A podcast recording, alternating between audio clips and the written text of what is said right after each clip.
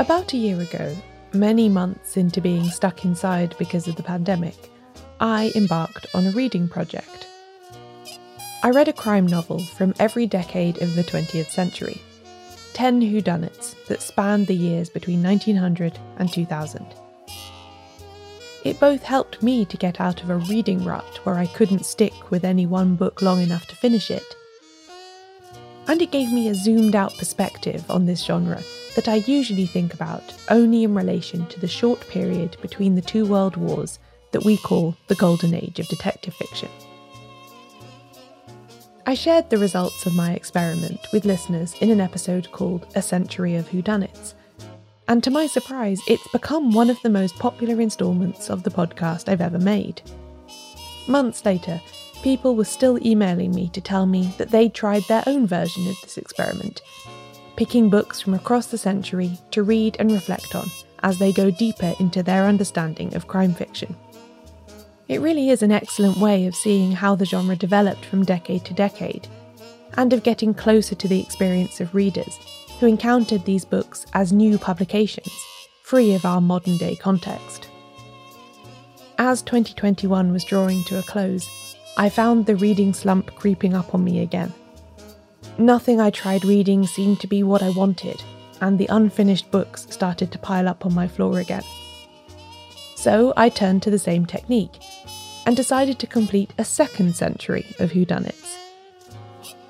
I'm not sure if it's the restriction of only being able to read one book from each decade, or if it's because connections start emerging between authors I've never previously thought of as having anything in common. But I tore through my list and had a great time. And that's what I'm going to share with you today my second century of whodunits.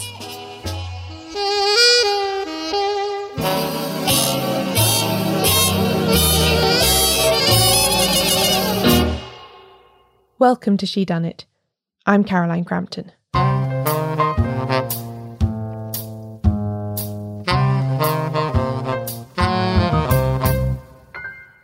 For my last century of whodunits, I read 10 books that were published between 1900 and 2000, picking one for each decade. That enabled me to run into the golden age of detective fiction, as it were, and to read a couple of books that were held in high regard by the crime fiction fans who became the major authors in the genre during its heyday in the interwar period. And that was a good decision.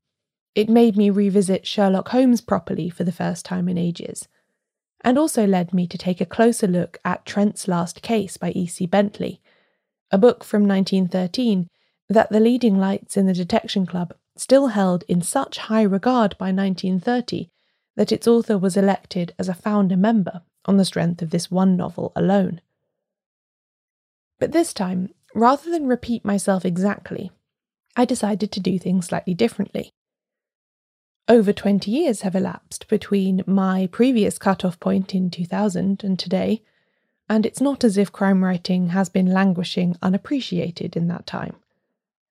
Listeners constantly tell me about their enthusiasms for new and recently published crime novels, and then express astonishment when they find out that I really almost never read anything published after 1955. So, for this century, I decided to start in the 1920s and finish in the 2020s. It's about time I brought myself up to date.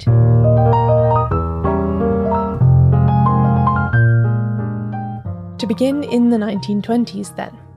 The First World War is over, and the reading public's craving for detective fiction is growing ever stronger. There are lots of excellent titles from this decade that I might have picked to remind myself where it all began. So many of my favourite authors published their first books during these years.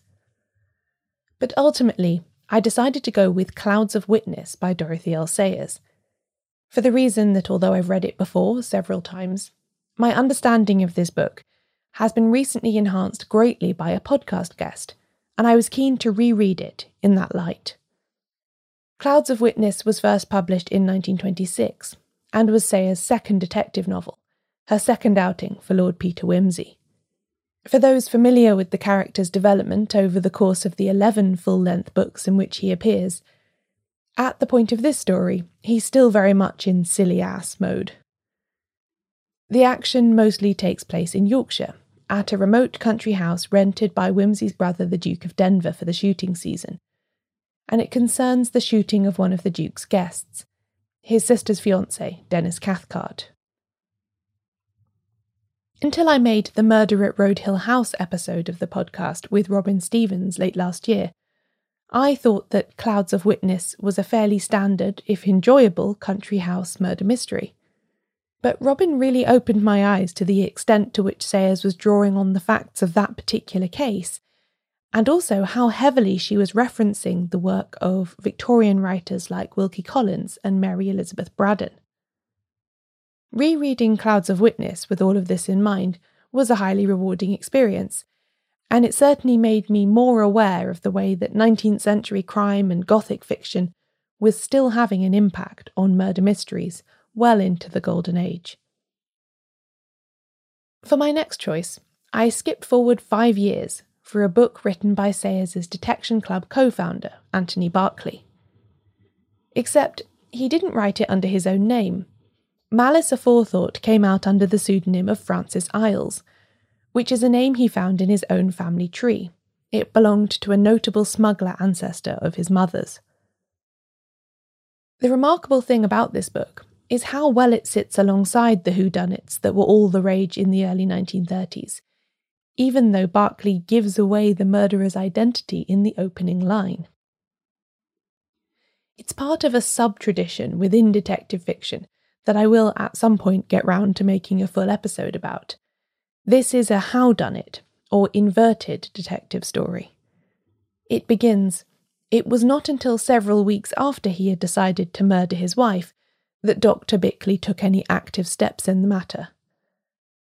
What follows is a narrative that tracks this protagonist closely, following him as he plots the murder of his wife and neighbours.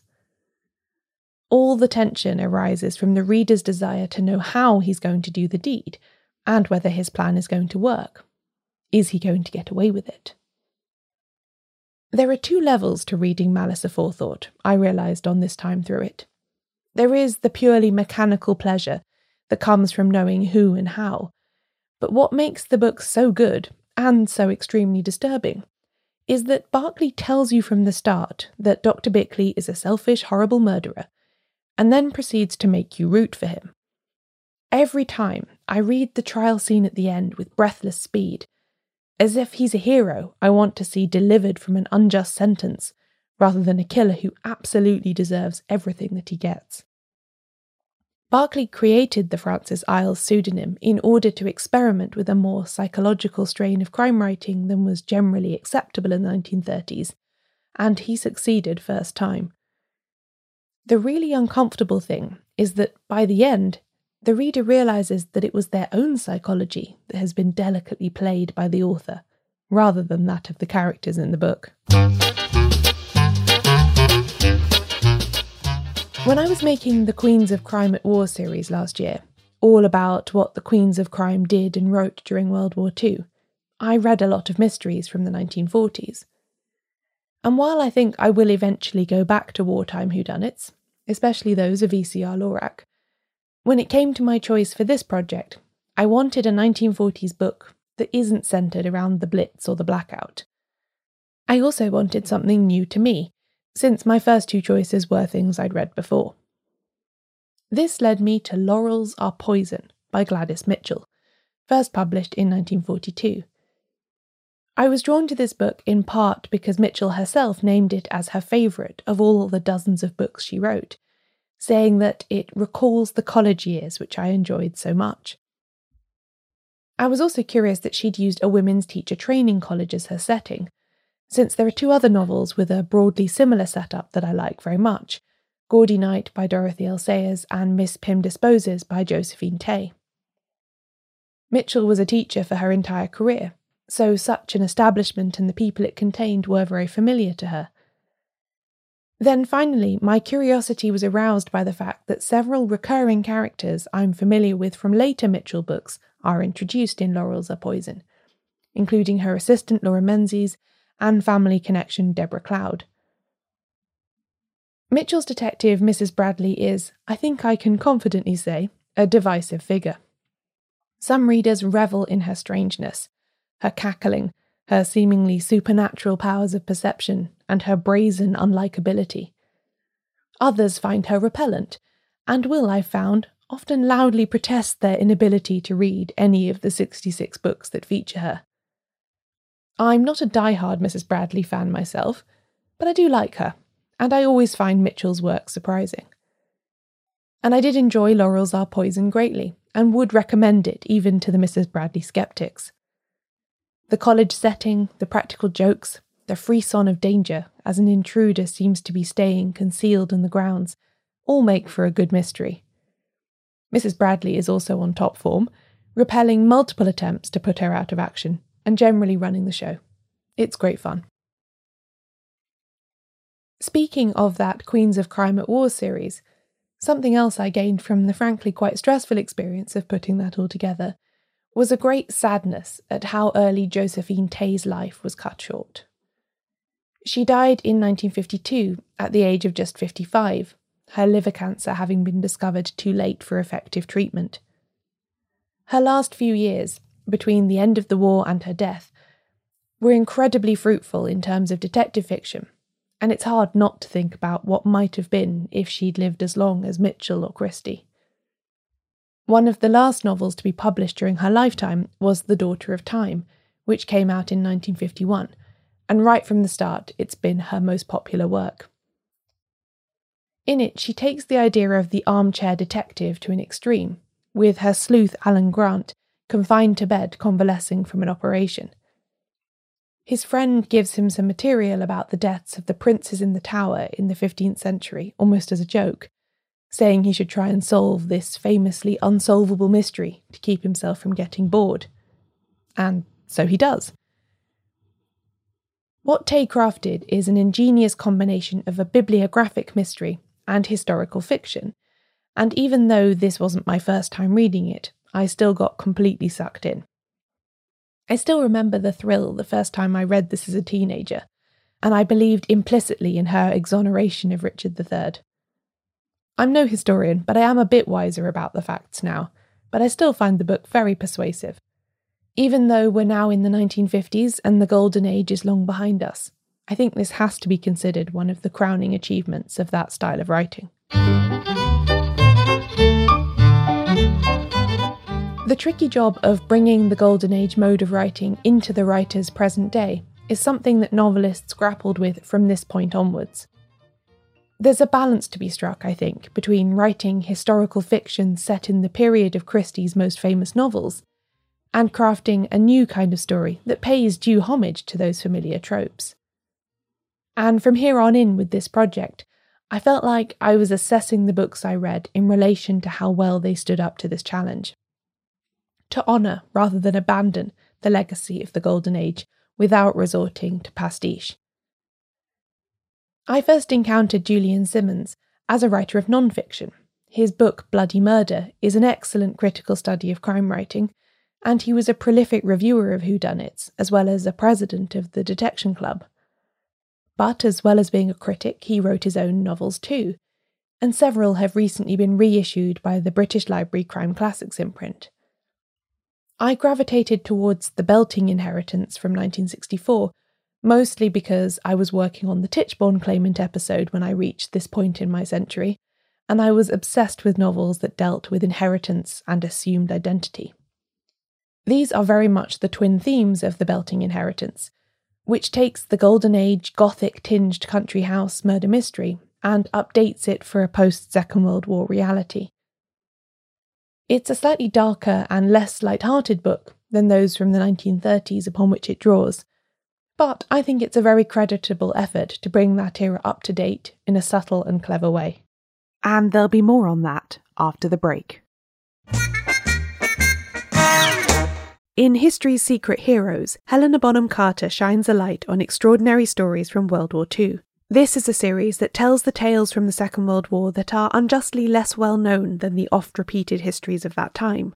Personally, I tend to default to the position that military history, or the history of wars as it is usually told, is just not for me. But diving into this series has shown me that I can be wrong about that, and that maybe I just haven't been experiencing the right sort of history. The brand new second series of History's Secret Heroes is out now, and it's absolutely full of brilliant episodes that had me gripped from start to finish. In it, we learn how a single woman, Christine Granville, skied into occupied Poland and gathered essential intelligence for the Allies, which changed the course of the war. We also look at how Raymond Gourem used his circus skills to break in and out of a Nazi internment camp to sneak in food and supplies for his family, and how a young Filipino woman named Josefina Guerrero took advantage of her health condition to join the resistance and become one of the most consequential spies of World War II. I'm especially drawn to stories about code breaking, as I love puzzles, and to me it often feels like the real life counterpart to solving a mystery. I loved the episode called The Unbreakable Navajo Code, about a group of Native American soldiers who devised a code for the Allies' use. And I also really enjoyed the one about Emily Anderson,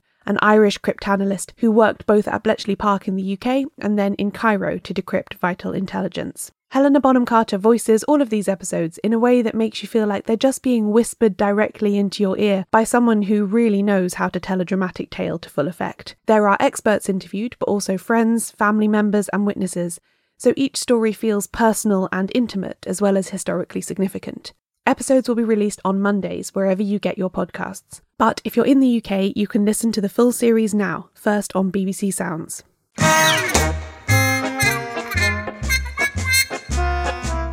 For one of these post Golden Age books, I wanted to acknowledge the fact that several of the queens of crime lived very long lives and were still publishing books featuring their ageless Golden Age sleuths well into the 1970s and 1980s. I landed on Ngaio Marsh, in part because I just like her fiction, and also because I think she too tried to move with the times a bit, while also giving her readers the comforting familiarity of Roderick Alleyn's early adventures. Tied Up in Tinsel, which was first published in 1972, gets a lot of attention as Marsh's only festive mystery. It sees Alleyn's artist wife Agatha Troy stationed at a country house as Christmas draws near, painting an eccentric rich man's portrait. Alleyn himself is away in Australia at the start of the book and joins in once the action has begun. I don't love this book, I have to admit. I think Marsh is trying too hard, both to have her younger characters seem modern, while also piling up the Golden Age tropes to reassure readers that she hasn't lost touch with what makes her books good. The aspect that tipped it over the edge for me was that all the servants in the house are paroled murderers from a prison based on a nearby lonely moor. It just seems too contrived, even for a highly formulaic murder mystery.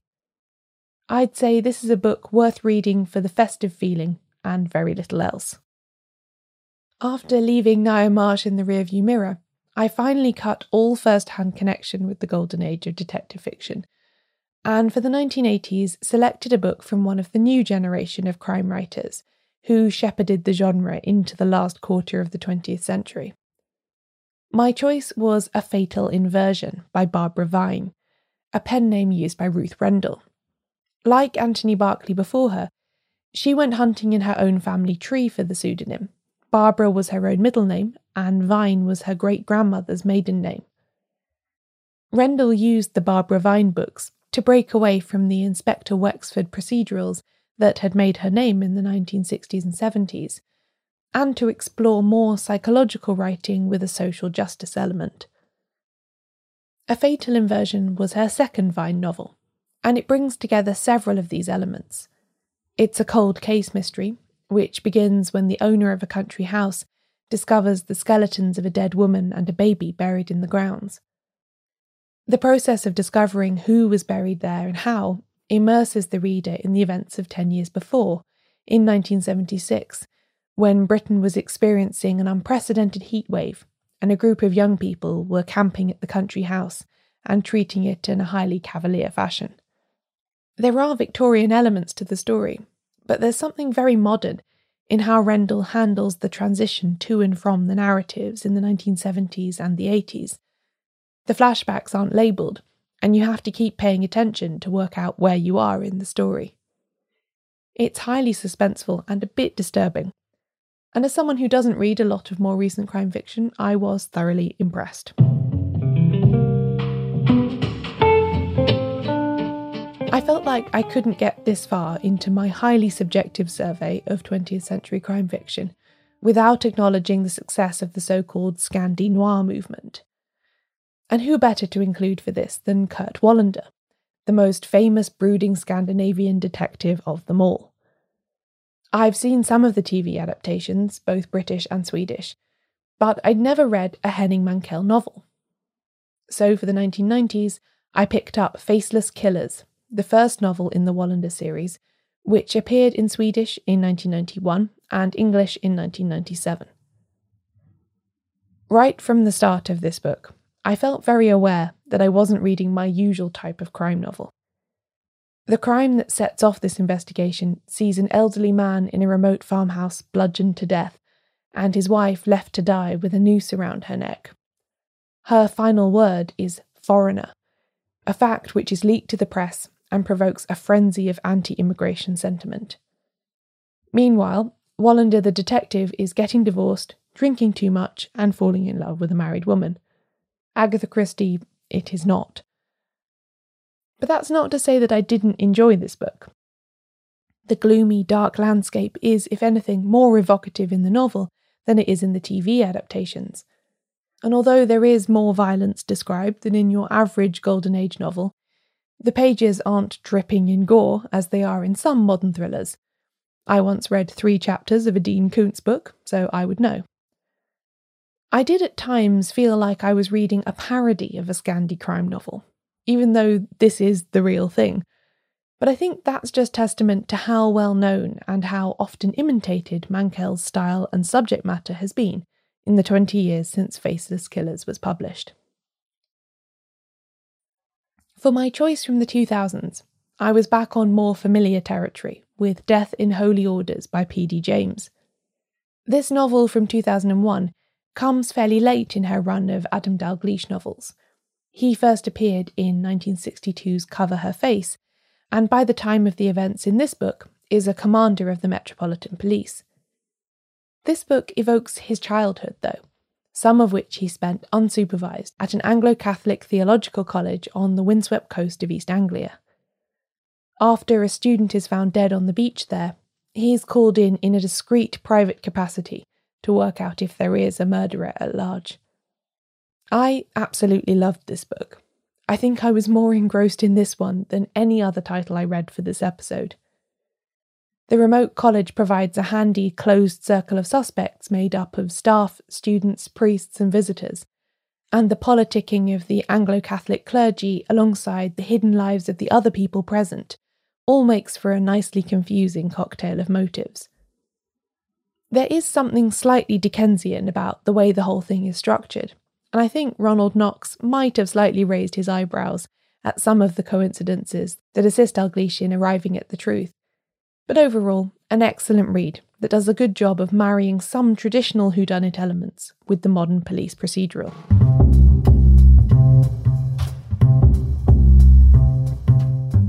As you might imagine, because of what I do, I get recommended books quite a lot. And most of the time, that's an absolute joy and one of the best parts of making this podcast. But occasionally, People mention a particular title so often and emphasize how much I will definitely love it that something within me rebels, and I just don't read it because I don't want to be confronted by how very predictable I am. This very thing happened with the 2011 novel Rivers of London by Ben Aaronovitch. It ticks off so many of my interests. It's centred around the mythology of the River Thames. For those who don't know, I wrote a whole book about the Thames a few years ago. It's a murder mystery, it has magical elements, it's funny, and yet I just didn't read it. I met people at my book events over and over who enthused about it, and I nodded politely. Stupid and stubborn, I know, but I just kept avoiding it. Until now. I wanted a book for this reading project from the recent past that embodied the cross genre breadth of crime fiction now, and this one fell into my hand while I was browsing in the library. So I read it. And everyone who ever suggested it to me was absolutely right. I did love it, and I've since read four of its sequels. Part of my hesitation came from the fact that I think it's very difficult to pull off mixing styles and genres like this, Rather than writing one good novel, you end up writing two bad ones, and so on. But not in this case. I enjoyed the adventures of Peter Grant, Apprentice Wizard, and Metropolitan Police Detective very much, and I will be sticking with the series. I hope you're all very pleased that you were right and I was wrong. For my final choice, I didn't have a vast selection to pick from, since the 2020s have just begun. There is one crime novel, though, that has already made a splash and set some records, and it also just so happened to be another one that I'd been resisting reading for no good reason. That book is The Thursday Murder Club by Richard Osman. An instant bestseller when it came out in September 2020, this book has now sold over a million copies and spent the best part of a year at the top of the charts. Its runaway success has also started a mainstream conversation about the influence of Golden Age detective fiction, with lots of reviewers and commentators comparing Osman's gentle thriller about a group of old people at an upscale retirement community solving a murder to Agatha Christie and other writers of that earlier era. I must say, I don't really see the similarity myself, and I think it's worth noting that I don't think the author himself has ever made this comparison. The plot of the Thursday Murder Club is enjoyable but convoluted, and I'm not sure it obeys the rules of fair play. And again, coincidence plays a pretty large role in it. I listened to this book as an audiobook, and there was an interview with Osman at the end in which he said that he'd cut quite a few threads from the book after his first draft, which, given how many still remain, means he must have a brain that can think in five dimensions or something.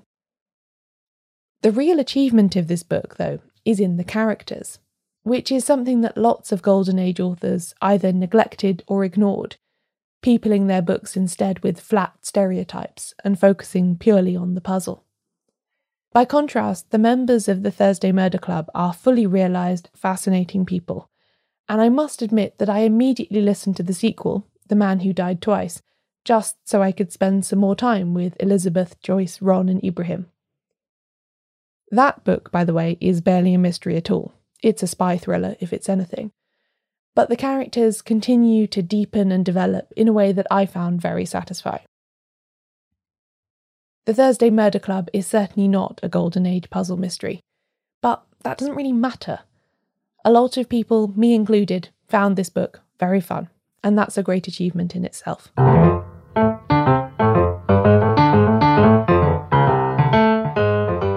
This is the part where I should make some profound statement about what I learned from my 11 book trip through the last hundred years of crime writing. The Golden Age came and went quickly, relatively speaking, but its effects are still being felt now. Every successful mystery writer will be likened to Agatha Christie for at least another century to come, no matter how justified the comparison is. And as well as observing the incredibly long shadow that short period still casts, I did come to realise something about the narrowness of my own reading habits, and how I almost always enjoy myself when I have a structure that pushes me out beyond what I usually read, no matter how much I might resist in the moment. Trying something new is never a waste of time. I hope, after listening to my second century of whodunits, that you might feel inspired to construct your own and see what unexpected places it takes you to.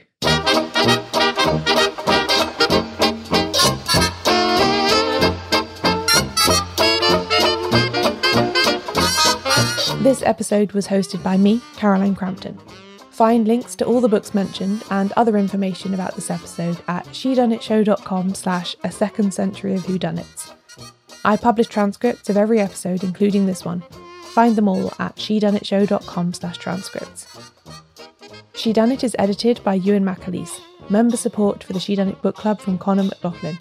The podcast's advertising partner is Multitude. Thanks for listening. I'll be back in two weeks with a new episode.